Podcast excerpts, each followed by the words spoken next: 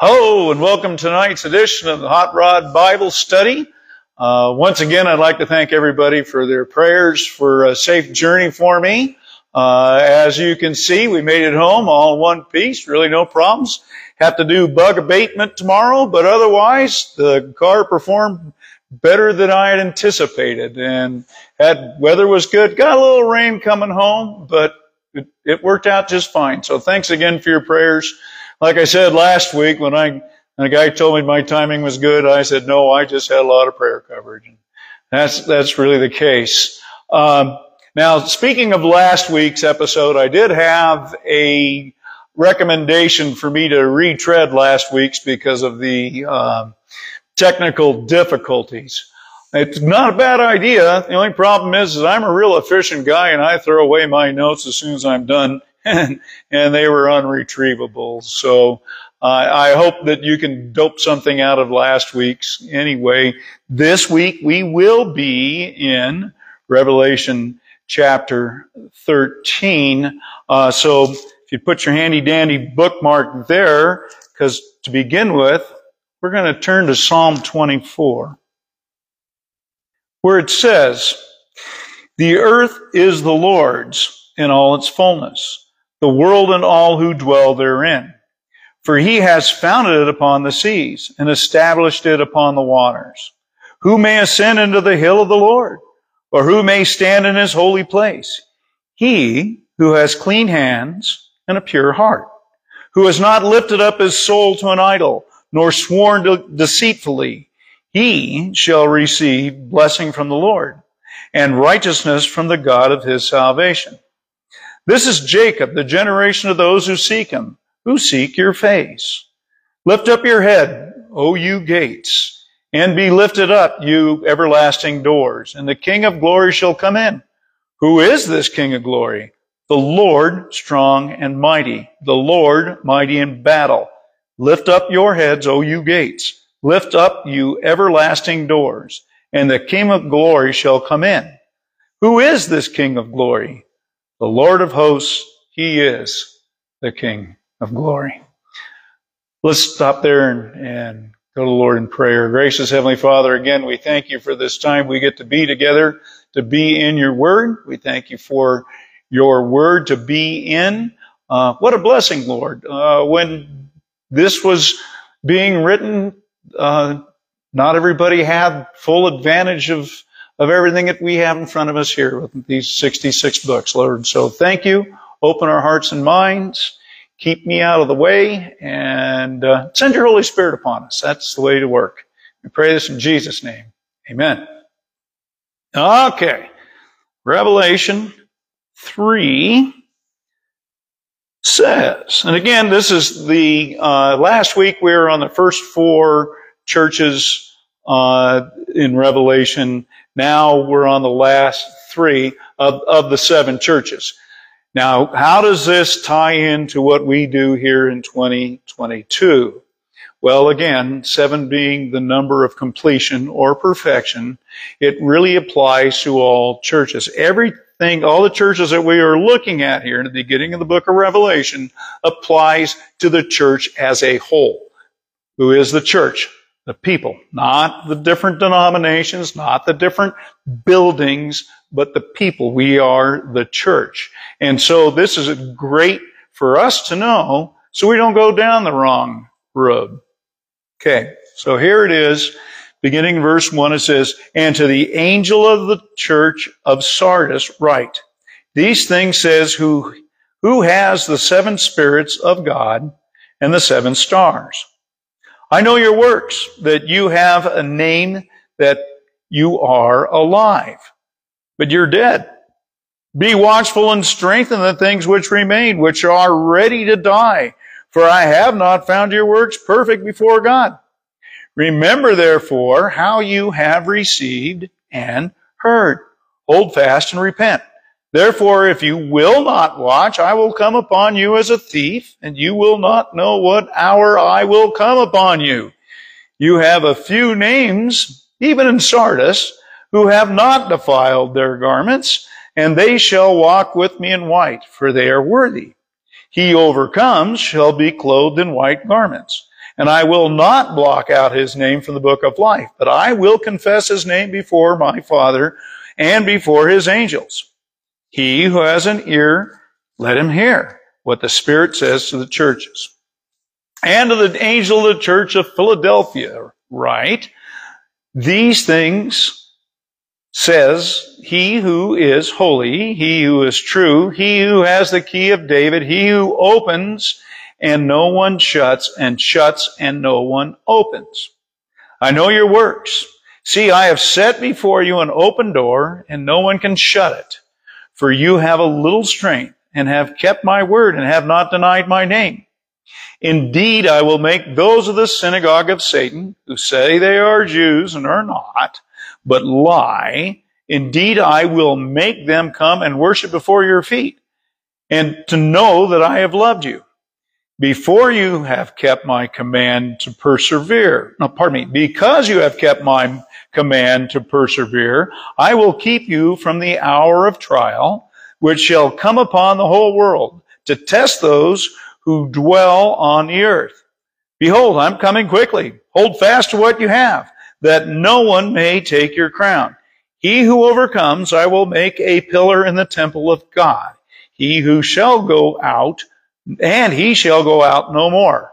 I will write on him the name of my God and the name of the city, my God, the new Jerusalem, which comes down out of heaven from my God. And I will write on him my new name. He who has an ear, let him hear what the Spirit says to the churches. And to the angel of the church of the Laodiceans write, these things says the Amen, the faithful and the true witness, the beginning of the creation of God. I know your works, that you are neither hot, mean, pardon me, neither cold nor hot.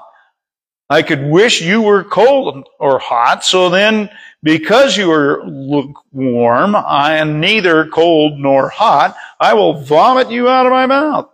Because you say I'm rich and have become wealthy and have need of nothing and do not know that you are wretched, miserable, poor, blind, and naked. I counsel you to buy from me gold refined in the fire, that you may be rich, and white garments, that you may be clothed, that the shame of your nakedness may not be revealed. And anoint your eyes with eye salve, that you may see.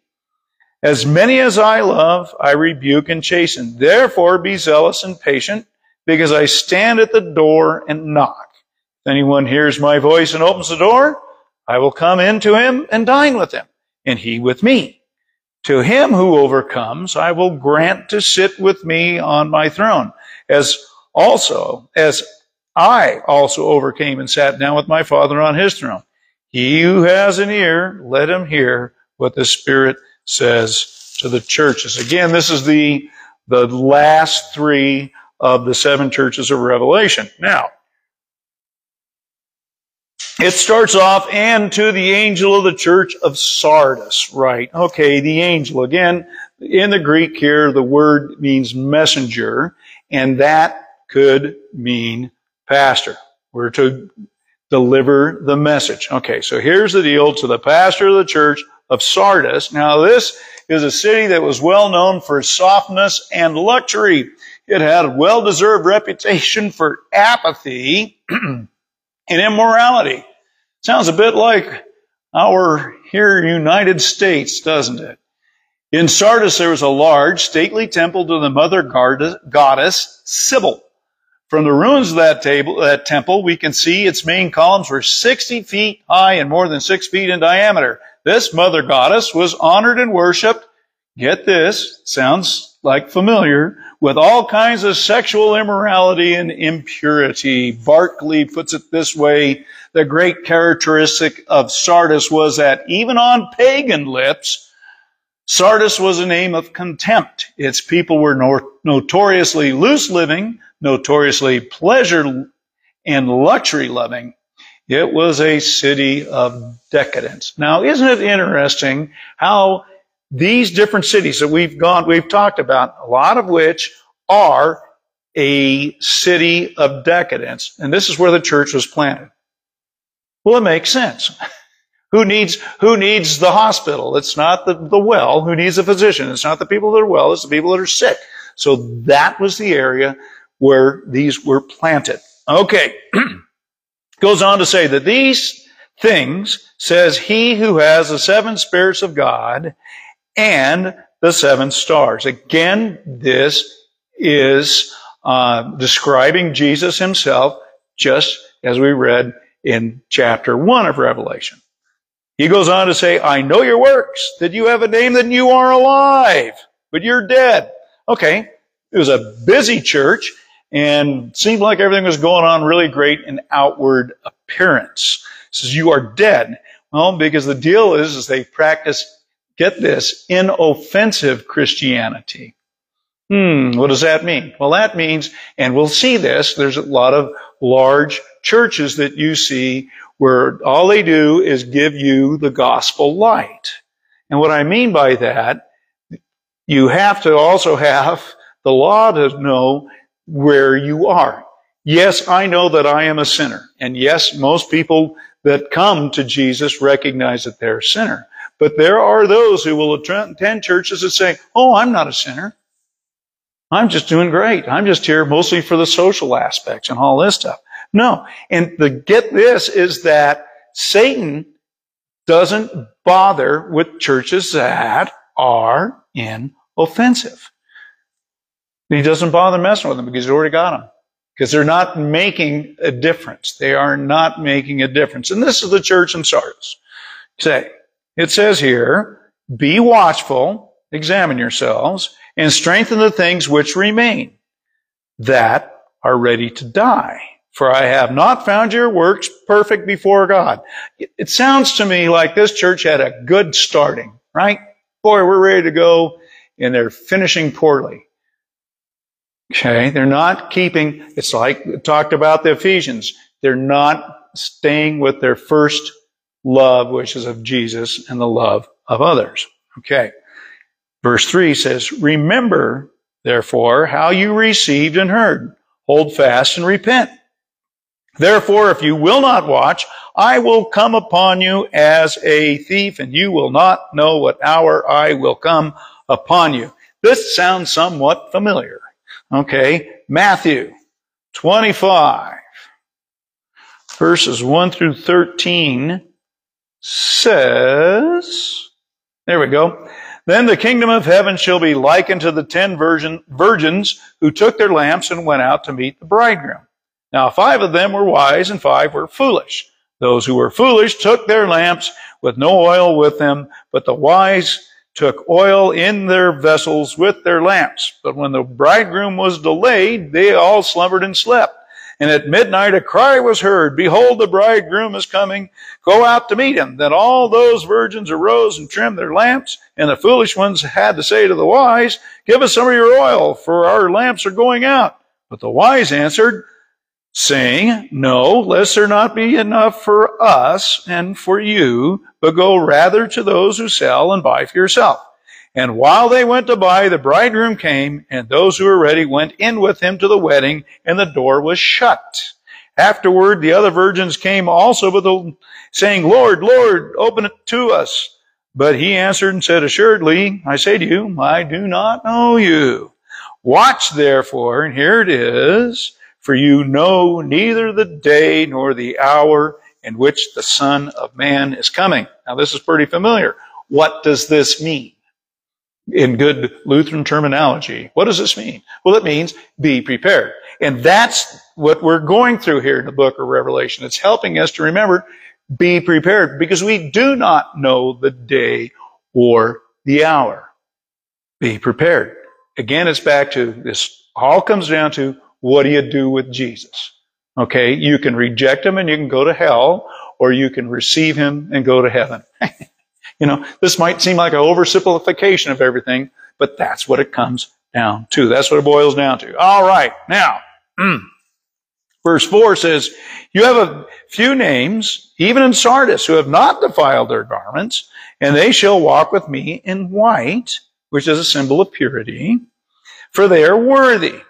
Now, in Pergamos and uh, Thyatira, they had a few people that were bad.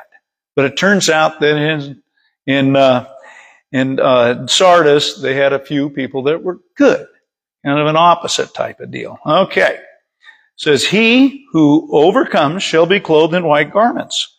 And I will not blot out his name from the book of life, but I will confess his name before my Father and before his angels. Okay. So what about the others? Here we go. Spurgeon puts it this way.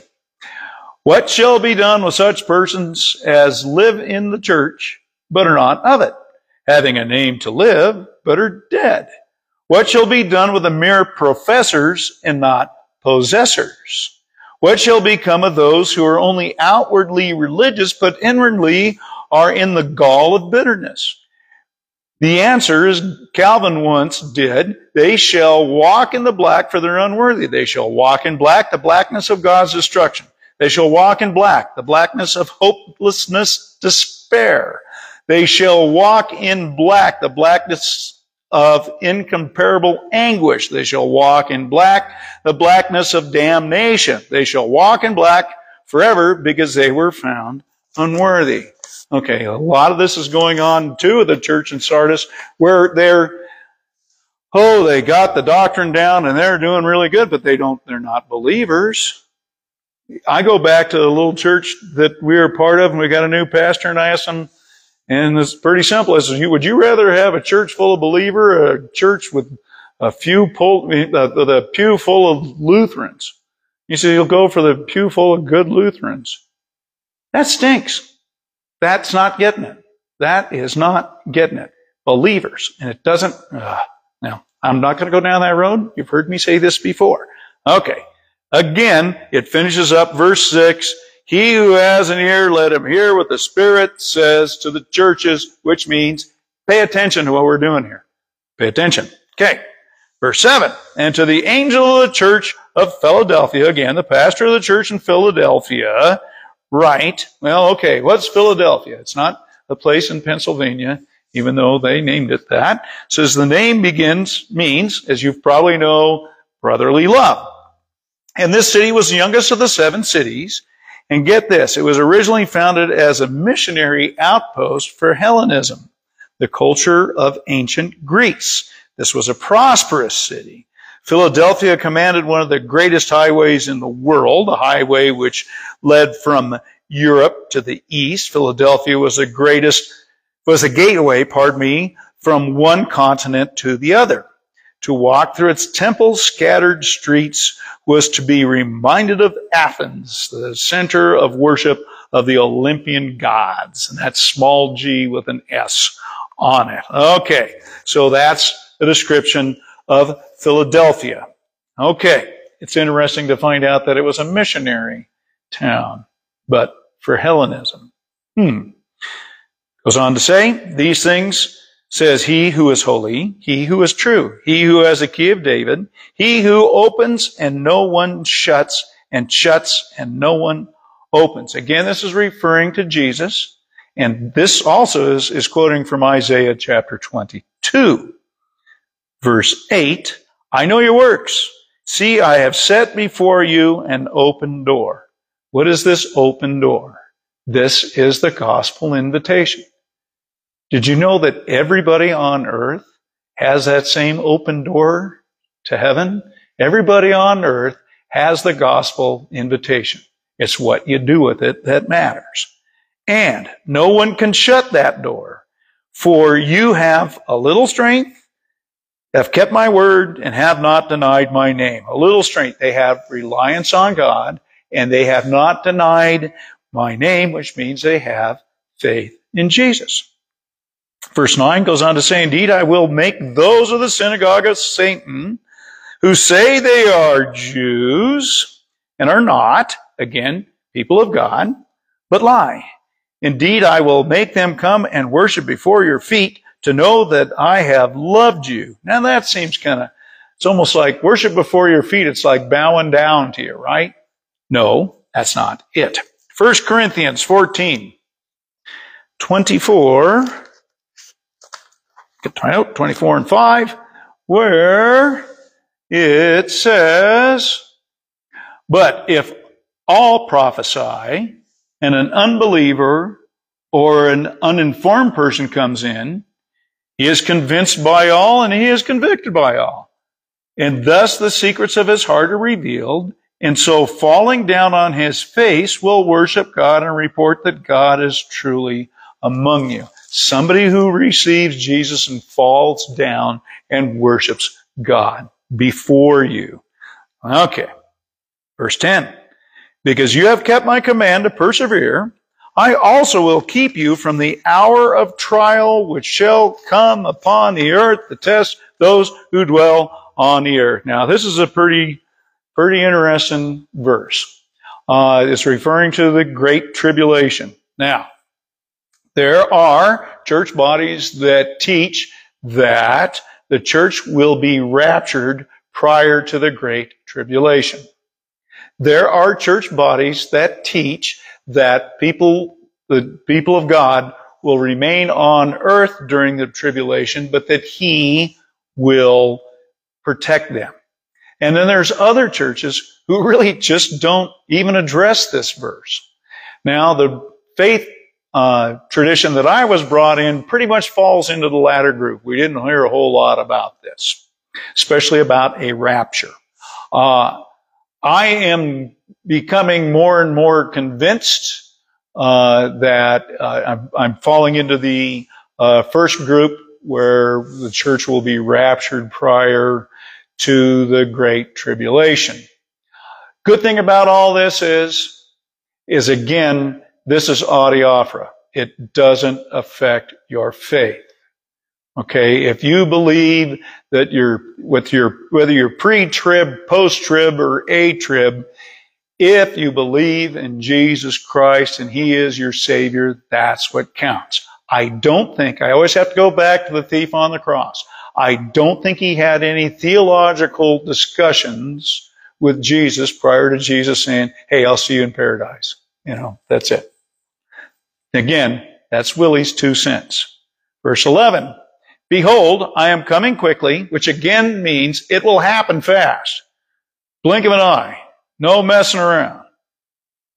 Hold fast to what you have, that no one may take your crown. He who overcomes, I will make him a pillar in the temple of my God, and he shall go out no more. I will write on him the name of my God, and the name of the city of my God, the New Jerusalem, which comes down out of heaven from my God, and I will write on him my new name.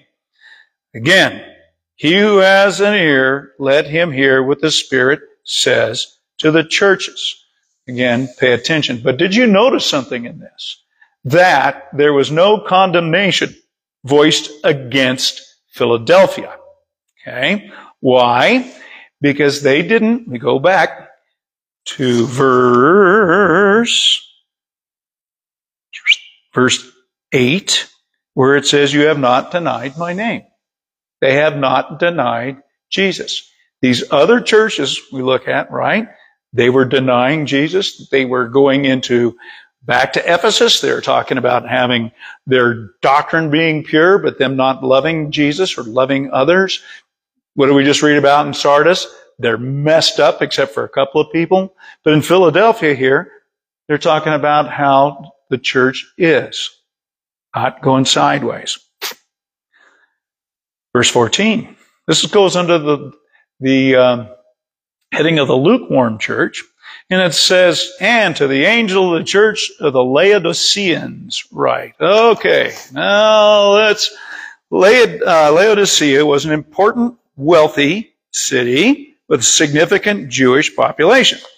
Like other, uh, in others in the region, it was a center of Caesar worship and for the worship of the healing god Asclepius. And there was a famous temple to Asclepius in Laodicea and was more famous and it was a more famous medical school connected with the temple. Their main water supply became a six mile aqueduct from the hot springs of Hierapolis.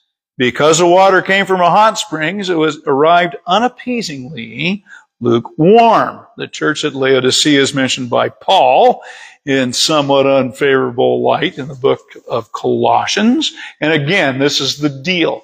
They're, they are comparing the church to the water supply that they had. And so this was something that everybody could understand. Everybody knew that the water was lukewarm in Laodicea.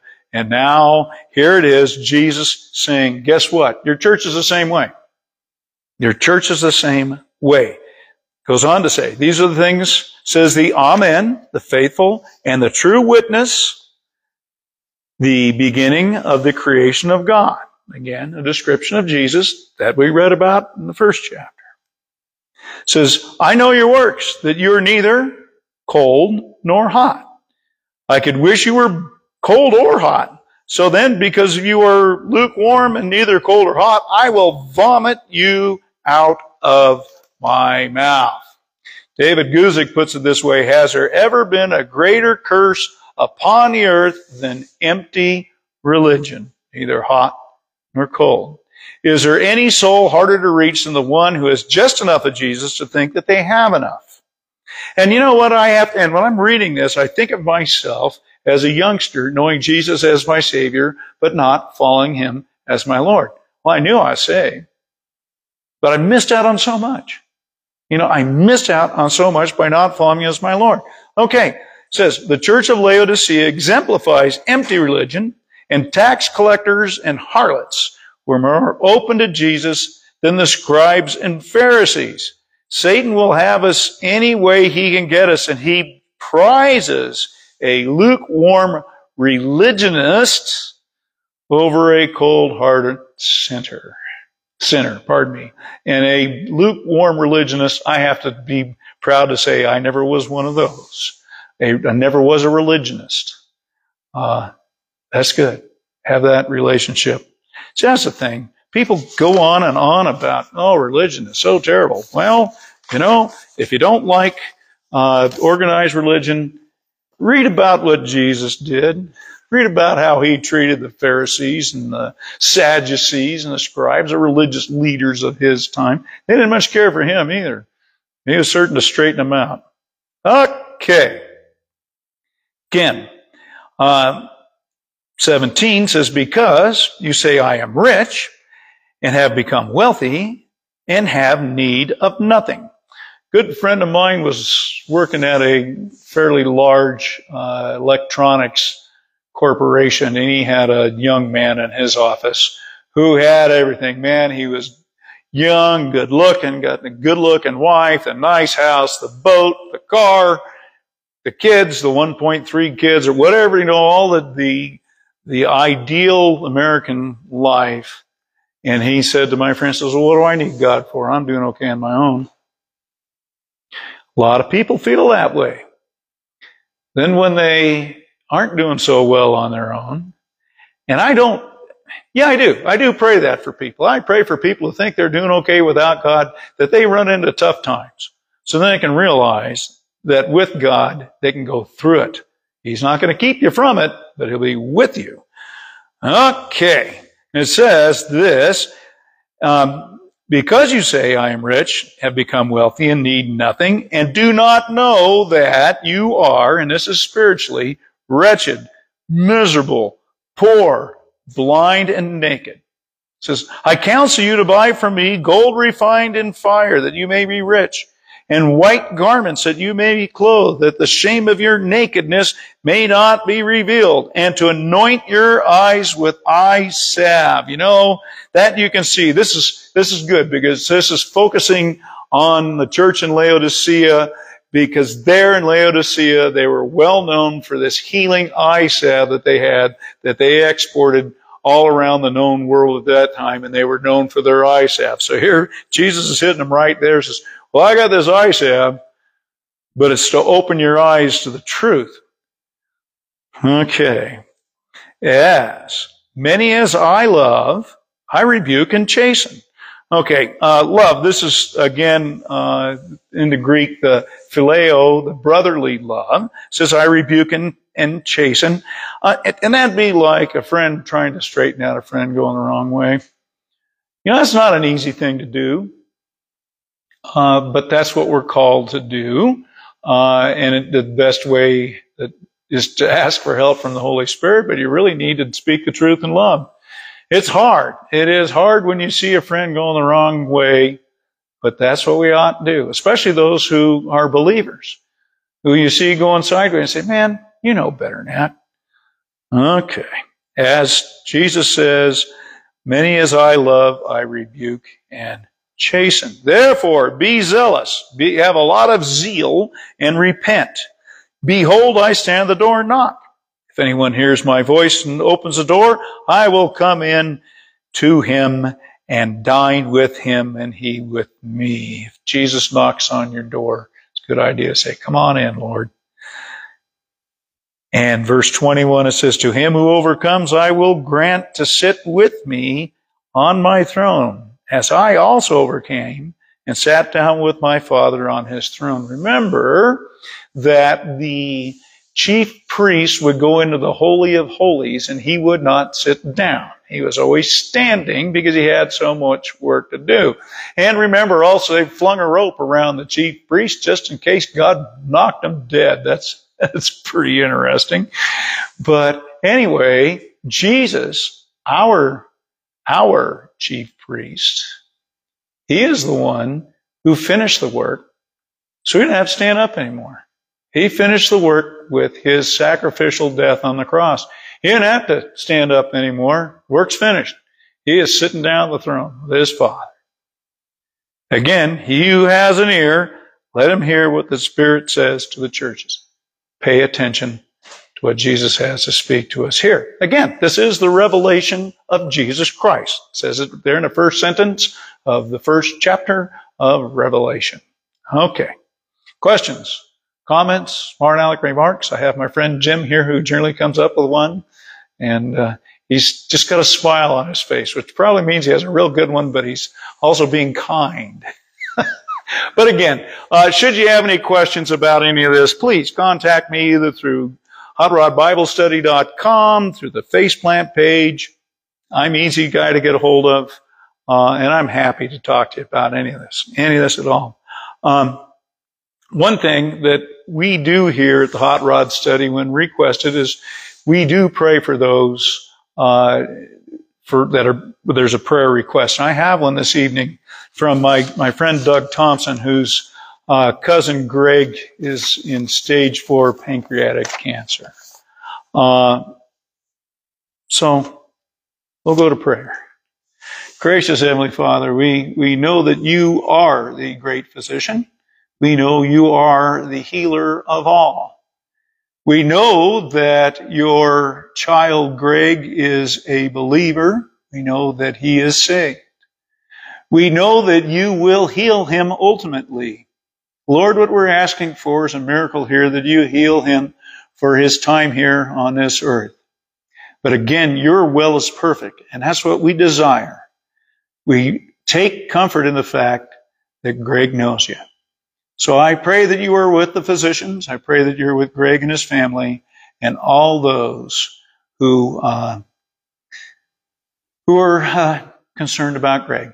And we lift him up in Jesus' most holy name. Amen. And with that, may the Lord bless you and keep you. The Lord make his face shine upon you and be gracious unto you. The Lord lift up his countenance upon you and give you his peace. Amen.